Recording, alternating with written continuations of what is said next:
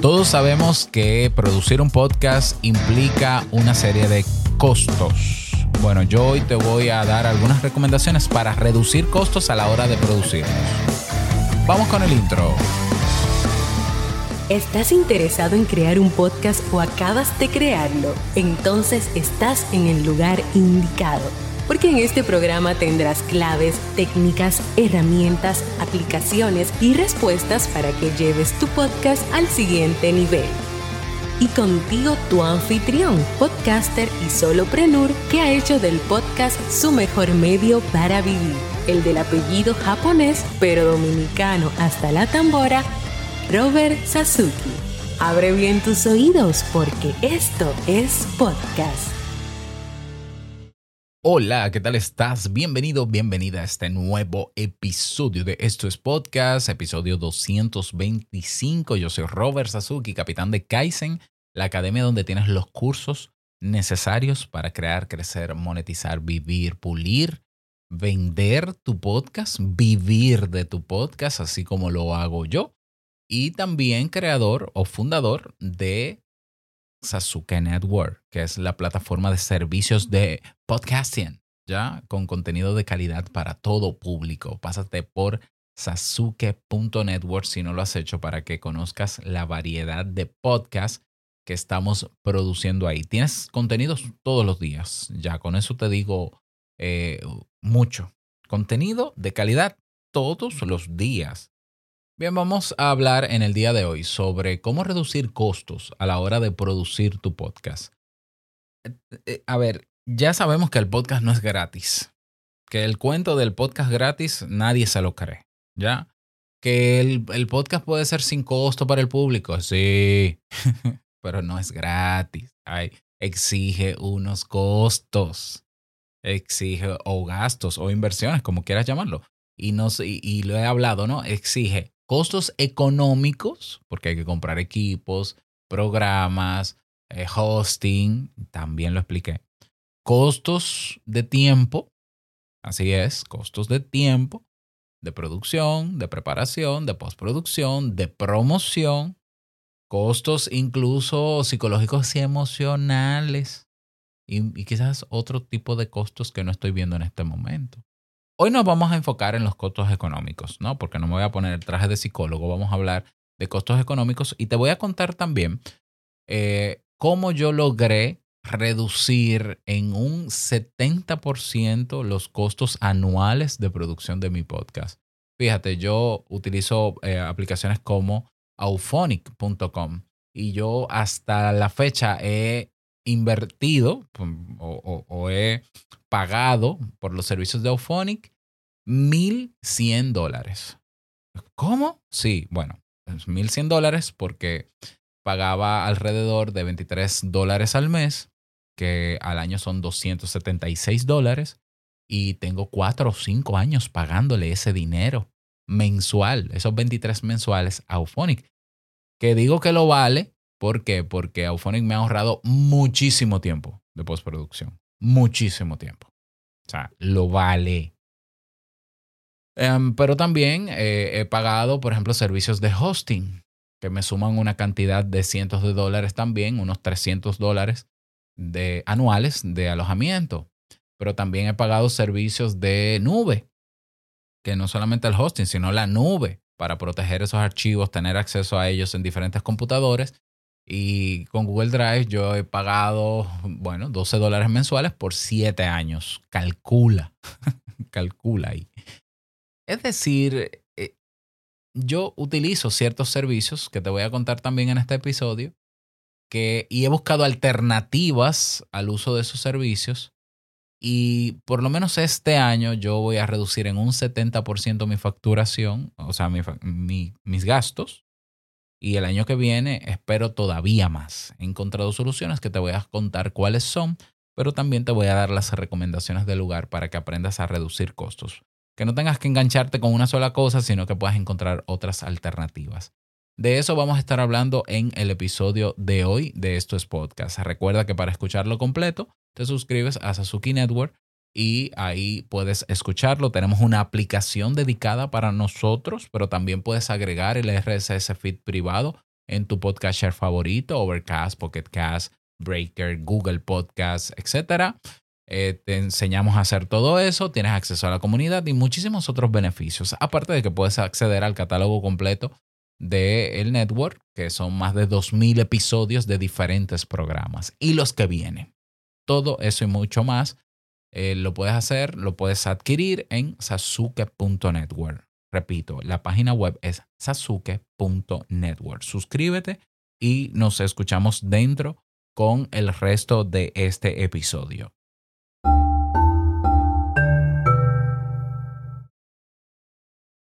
Y vamos a entrar en materia. Lo primero a tomar en cuenta para reducir costos a la hora de producir tu podcast es, eh, yo tengo por aquí el VIP. Ay, encontré el VIP, aleluya.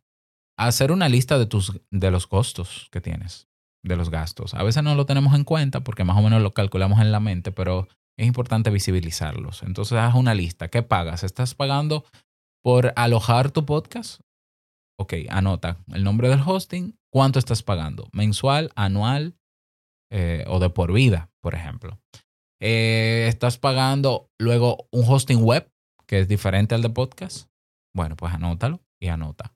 Si es anual o si es mensual. Tú puedes tener un cuadrante, una fila de mensual y una fila de anual. Voy a ver si puedo diseñar alguna tabla. Eh, pero es algo simple realmente. ¿Ok? tienes que pagar, por ejemplo, por Canva para diseñar las miniaturas o los covers de tu podcast, sí o no. Agrégalo ahí. Tienes que pagar, en mi caso yo pagaba por Auphonic, ¿pagas tú por Auphonic o por otro servicio? Eh, si tienes un podcast de pago, eh, tienes que pagar por una plataforma como Patreon. Y cuando digo pagar, aunque sean comisiones, es importante saber cuál es la comisión que se está llevando y anotarla. Eh, tienes que pagar, ¿qué más? bueno, todo lo que sea suscripción, pero no solo suscripción, sino pagos de aplicaciones que has comprado, por ejemplo, móviles, pues anótalas.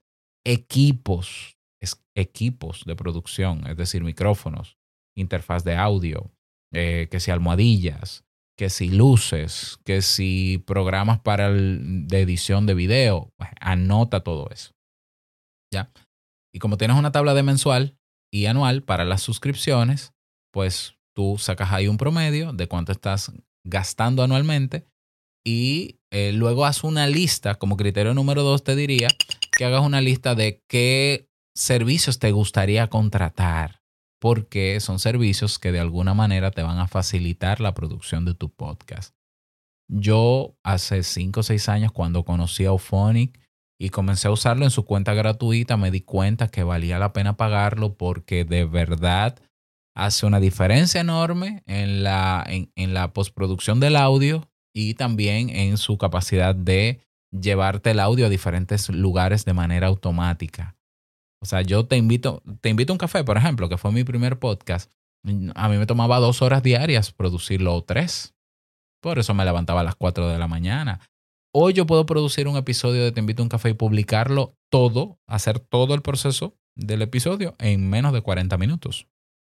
Y en parte eso se lo debo a Auphonic. ¿Ya?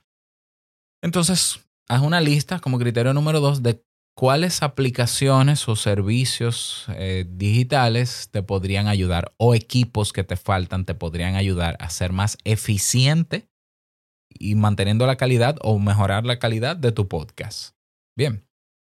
Criterio número dos. Entonces, con esas dos cosas, el, el criterio número tres, o lo que debes hacer, o sugiero yo, es investigar en el mercado todas las alternativas a eso que ya pagas y a eso que quieres tener. Todas las alternativas. Por ejemplo, ¿cómo lo hago yo? Yo eh, tengo una interfaz de, tengo, a ver, yo tengo una, dos, dos interfaz de audio. Tenía, bueno, tengo tres, pero ya te cuento. Yo tengo para el iPad, generalmente la interfaz de audio que utilizo para conectar el Rode PodMic es la eh, iRig HD eh, sí, RIC HD, exactamente. Que es una cajita pequeñita que lleva baterías, tiene alimentación Phantom para un micrófono. Funciona bastante bien para un micrófono. Y tengo la Zoom U24 que es para, para dos micrófonos, que también es muy buena. ¿Ok? Pero yo quería eh, una nueva interfaz porque la U24 se le dañó un canal y aunque la voy a reparar ahora porque encontré quien me la repare, yo quería otra interfaz para dos micrófonos que tuviera buena calidad. Ok, yo tenía diferentes opciones. Yo tenía la opción de, y fíjate que estoy en el enfoque de eh, comprar lo que necesito y no más eh, que tenga buena calidad y a buen precio. Calidad-precio. Yo tenía la opción, por ejemplo, de comprar la eh, Zoom Pod Track, la P4. Creo que es la L4, P4. La P4, que son cuatro canales. Tiene cuatro canales, es bien compacta, es una grabadora y da para cuatro micrófonos. Y anda por los 229 dólares cuando, que cuando salió al mercado estaba en 150. Está subiendo de precio porque es muy, muy buena. Tenía la opción de comprar la Focusrite, por ejemplo, 2 y 2, tercera generación, que anda por los 150, 180 dólares. También tenía la opción de comprar la Focusrite Bowcaster, que es nueva, acaba de salir. Incluso tenía la opción, tengo la opción de comprar la Roadcaster, la 1 o la 2. La 1 ha bajado muchísimo de precio porque está la 2 ahora en el mercado como nueva. Ok, todo eso muy bonito, ¿eh? Muy bonito, son equipos maravillosos. Pero encontré una que es de la marca Arturia, que se llama Minifuse 2. Tiene dos canales. Y no solamente tiene dos canales para micrófonos, sino que puedo conectar instrumentos musicales. La puedo conectar a mi iPad como la puedo conectar a, cualquier DAW, a cualquier Digital Audio Workstation, eh, o sea, programa de edición de audio. Y puedo incluso eh, producir música con él. Yo soy músico. Yo dije, ah, pero dos en uno. Puedo producir podcast y me, me sirve también para producir música. Genial. ¿Y cuánto me costó la Arturia Minifuse 2? O, 100 mm, dólares. Sí, 100 dólares. 100 dólares. Ahí está. Era lo que yo necesitaba. No más. Que sí, que yo la Rodecaster la amo y me encanta. Si yo no voy a dar 600 dólares si no necesito una Rodecaster. Porque si, es, si lo que tiene la Rodecaster de maravilloso, que son los efectos, los sonidos que le pones, que puedes producir en tiempo real y demás. Eso ya yo lo hago, lo hago con el iPad. Yo lo que necesito es conectarle al iPad los micrófonos que necesito y ya, y se acabó. La, e, esta Arturia lo hace, listo. ¿Ya? Lo mismo con servicios. Hay personas que pagan hosting, pagan planes de hosting de podcast que está por encima de lo que necesitan. Búscate entonces una empresa de hosting de podcast que te dé hasta lo que tú necesitas y cuando vayas creciendo vas escalando eso y pagas un poco más. Pero hay que buscar que, que tus gastos sean estrictamente para lo necesario y no más. ¿Qué pasó con Auphonic en mi caso? Eh, aunque yo estaba pagando 23 dólares al mes. ¿Y por qué pagaba 23 dólares? Porque me permitía producir, creo que eran 23 o 20 horas al mes de, de audio. Porque si pagaba 10 dólares solamente podía eh, producir, postproducir 11 horas y yo produzco mucho contenido en audio al mes. Entonces no abarcaba. Y lo pagaba conforme, repito. Pero ¿qué pasa? Auphonic tiene un, un programa para escritorio, para PC.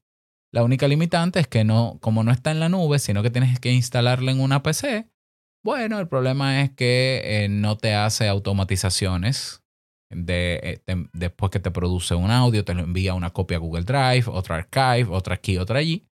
Yo dije, bueno, tendría que prescindir de eso, pero eso se puede hacer manual simplemente dejando el audio, descargando el archivo en la PC en una carpeta. Y luego de esa carpeta yo hacer una automatización con Zapier en su versión gratuita, con Integromat, que se llama ahora Make, y listo. ¿Ya? ¿Cuánto cuesta el software? con dos licencias de Euphonic, 89 dólares. Para siempre. Una licencia de por vida. Y cada vez que se actualice, tengo acceso a las actualizaciones. Es decir, y yo lo sabía antes, pero no lo compraba por aprovechar los servicios de la nube. Pero es que ahora no lo necesito. Por tanto, ahora yo adquirí la licencia de por vida de Euphonic, me voy a ahorrar al año 276 dólares. Y todavía quedan muchos años para producir. ¿Lo ves?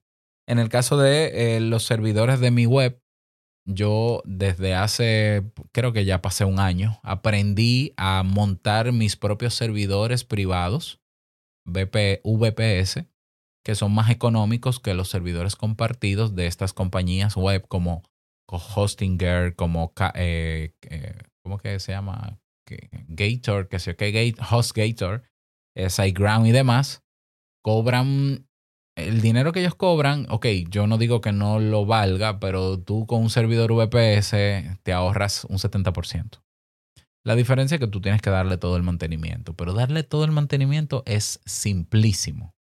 Y yo entonces, ¿qué hice? Yo compré unos cursos, me inscribí en una, una academia que me enseñaba a, montar los servidores, dos meses o tres meses pagando 10 dólares, calculé que hay 30 dólares, aprendí a montar mi VPS y las 12 páginas web que están en mis servidores, yo pago por ellas, por las 12 páginas web, 20 dólares en promedio al mes. Pero yo pagaba en SiteGround hace años 600 dólares al año. Y ahora estoy pagando 200 al año. Yo todavía podría prescindir del hosting web y tener mis web en servidores gratuitos, sí, pero no lo haría porque yo quiero tener la propiedad completa de mis páginas. Y me ha costado mucho y vale la pena tenerlas al aire porque o en producción porque están rankeadas en Google. Y eso para mí es importante porque de ahí recibo muchas visitas al mes. Entonces, eh, eso es innegociable. En el caso de los servidores de podcast, yo estuve utilizando por muchísimos años y lo sigo utilizando. Eh, Archive, que es gratis. Y configuraba el RSS feed de mi podcast con WordPress. Entonces lo que he hecho ahora es que como he contratado los servicios de Castos, que voy a pagar 19 dólares al mes, que sí, son 200 dólares al año, pero ¿qué pasa? Yo estoy monetizando ya. Entonces, ¿de dónde salen los 19 dólares al mes? De las suscripciones de la misma gente que está ahí. Ahora mismo yo tengo ingresos, a algunos, qué sé yo, 100, 200 dólares mensuales eh, con el network, solamente con el network. Pues que yo saque 19 dólares no es nada porque e, eso se repone, e, es decir, se cubre, mejor dicho, con la suscripción. Y luego que yo supere los 100 suscriptores en Castos, voy a tener que pagar 50 dólares al mes. Pero cuando yo llegue a tener 100 suscriptores en el network, me voy a estar ganando, eh, ingresando 500 euros que yo de 500 saque 49 es nada. O sea, se cubre, no hay ningún problema. ¿Mm? Entonces, eh, yo pienso que hay que replantearse cosas para no gastar de más. los micrófonos, no, que a mí me gusta este micrófono, el famoso Shure SM7B, que yo creo que para el precio que tiene no es necesario comprarlo. Que suena muy bien, sí, pero muchísimos otros suenan bien y cuestan menos este que yo estoy usando también, eh, por el precio que tiene, lo veo innecesario. Por ejemplo, el Rode Pod Mic. Lo que pasa es que yo sí recomiendo ahora comprarlo porque ha bajado de precio. Ahora el Pod Mic tú lo encuentras en 80 dólares. Cuando salió, salió en 100 dólares. Entonces, si, si tú quieres comprarte un micrófono, el ATR 2100, que es análogo y digital, te convendría muchísimo por eso porque puedes conectarlo a un móvil como puedes conectarlo a una interfaz de audio. Pero si tú quieres que se vea bonito, cómprate el Rode Mic. No, pero que el, el, Shure MV7, que es como el primo hermano del SM7B, es muy bonito, cuesta 200 dólares. No es que no lo valga, pero no es necesario dar 200 dólares por un micrófono. Y yo sé que nos entusiasmamos y, vemos a otros haciéndolo. Ay, sí, ahora tú te vas a YouTube y buscas podcasts en videos y todo el mundo usa el SM7B. Y yo siempre digo, wow, qué mal gasto de dinero. O sea, yo respeto que tú, que cada quien se compre el micrófono que quiera, pero yo a veces veo un montaje de seis micrófonos, todos son el Shure SM7B. Y yo lo que pienso es, ellos los compran porque está de moda, porque se ve bonito eh, y, y mucha gente lo usa, pero realmente no es necesario. Ah, no, no, no, es necesario. El que pueda comprarlo, que lo compre pero no es necesario. Yo, yo tomo cuatro micrófonos Shure que me van a costar los 4.200 dólares, 1.200 dólares, cuatro micrófonos Shure, solamente los micrófonos. Y con eso yo puedo instalar mi estudio con un, eh, por ejemplo, con el Zoom P4, que cuesta 200, y compro eh, cuatro PodMic que los cuatro juntos me van a salir en 320 dólares, van 500 dólares, y luego los cables y demás. Y a mitad de precio yo tengo el mismo estudio, con la misma calidad, a mitad de precio. ¿Y para qué usaría incluso los 600, 400 que me queden? Para promoción de mi podcast, señores, para publicidad. O sea, el gasto que tú debes hacer en tu podcast tienes que ser consciente y saber que también hay que gastar en publicidad, en promoción, en intercambios para llevar tu podcast más allá. Eso hay que hacerlo y la gente no piensa en eso. Bueno, yo pienso en eso. Entonces, hay que tener en cuenta estos criterios. Claro, es mi recomendación. También eh, es bueno que tú estés inscrito. Yo creo que recomendación número cuatro. Estés inscrito en páginas de ofertas de productos digitales. Por ejemplo, yo utilizo AppSumo, appsumo.com. Créate una cuenta gratuita ahí y activa las notificaciones o los, el newsletter, ¿no? Para que te lleguen correos.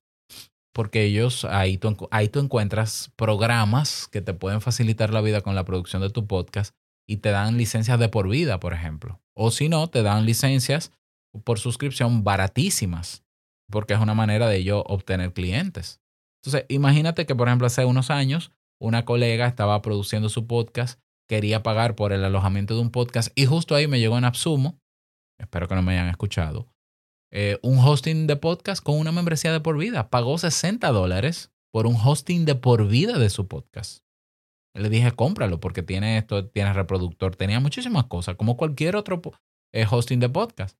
60 dólares de por vida. Se ahorró un dineral al año. Yo, por ejemplo, compré Writer, que es una un software que tiene una inteligencia artificial que me ayuda a escribir yo sabía el uso que le podía dar, sabía que me podía ahorrar tiempo en las notas de los episodios. Me costó la membresía de por vida, creo que 60 dólares o 70 o 40, no, me acuerdo. Pero de por vida puedo usar esa aplicación. Ni hablar de Rumble Studio. Rumble Studio eh, me llega hace unos días al correo y yo como que, ¿Mm? ¿qué es esto? Dice podcast, déjame ver, esto está en inglés, déjame leer con cuidado. Cuando veo lo que es, veo demostraciones, voy a YouTube. ¡Wow! Esto es maravilloso porque tú puedes hacer entrevistas asíncronas sin tener que lidiar con agenda y, ay Dios mío, pero qué cosa más chula. ¿Y cuánto cuesta esto? Oh, 69 dólares. Creo que 69 o 59 dólares. Membresía de por vida. De por vida. Yo dije, pero esto me abre las puertas a podcast de entrevistas que yo nunca me ha gustado hacerlos por lo incómodo que es. Esto me quita ese nivel de incomodidad. ¡Pum! hice mi esfuercito, busqué mi dinerito y lo pagué. Pero no tengo que pagarlo más. No tengo que pagarlo más. ¿Mm? Y así encuentras tú en AppSumo aplicaciones, por ejemplo, para manejar las suscripciones para tu podcast, para pasarelas de pago, para enviar correos, para crear tu página web. Una vez encontré una en AppSumo que me permitía montar a Kaizen completo ahí y alojar todo ahí con una membresía de por vida. Lamentablemente la dejé pasar y no la adquirí que, eso me evitaba tener que mantener un WordPress. Entonces, también que estés atento a esas oportunidades. No es que tienes que tener dinero guardado, pero si tú ves que eso te va a ahorrar costos a mediano a largo plazo, haz el esfuerzo, cómpralo y no te vas a arrepentir. Claro, con la reducción de costos, tiene que venir luego, cuando tú logras reducir costos, entonces tiene que venir luego el interés por monetizar tu podcast y verás que la rentabilidad, va a ser mucho más alta. Es decir, vas a tener más ganancias en la medida de que tus costos se reduzcan. Es lo que hacen todas las empresas en el mundo. Reducen sus costos a lo mínimo para sacar el máximo de rentabilidad. Entonces en el podcast, igual. Ok, ya yo estoy invirtiendo al año 200 dólares entre todo lo que hago. Ok, pero yo yo debería estar produciendo, qué sé yo, entonces mil dólares al año eh, con mi podcast. Y es una cifra posible. Bueno, pues entonces déjame yo poner un podcast de pago, poner algunos episodios de pago, o vender esto, o montar una academia, etcétera, etcétera, para yo eh, aumentar ganancias. Y ya yo sé que la rentabilidad que voy a tener es altísima porque tengo todo lo que necesito para hacerlo. ¿Ya? Esas son mis recomendaciones para ti en el día de hoy. Me encantaría que me des tu parecer al respecto, que me cuentes en Telegram en la tribu qué estás usando tú, qué te funciona, qué no te funciona, dónde te ahorraste, qué oportunidades, qué software quieres compartir que no hayamos compartido ahí, que haya salido para echarle un ojo y, si se puede adquirir, adquirirlo. Ah, no te mencioné y lo voy a hacer rápidamente. Eh, las aplicaciones móviles que yo tengo, que son de pago único, que me han facilitado la vida, Backpack Studio 10 dólares, los mejores 10 dólares de mi vida. Ferrite, creo que vale 29, los mejores 29 dólares. LumaFusion, 30, 40, los mejores 40. ¿Por qué? Porque yo tengo un programa por el que no tengo que pagar nunca más, 100% funcional, que me da y, que me da y hasta me sobra para lo que yo necesito hacer. ¿Ya? Bueno, seguimos hablando sobre esto en la tribu. Espero que te sirvas y nada más desearte un feliz día, que lo pases súper bien. No olvides que lo que expresas en tu podcast hoy impactará la vida del que escucha tarde o temprano. Larga vida al podcasting 2.0. Nos escuchamos mañana en un nuevo episodio. Chao.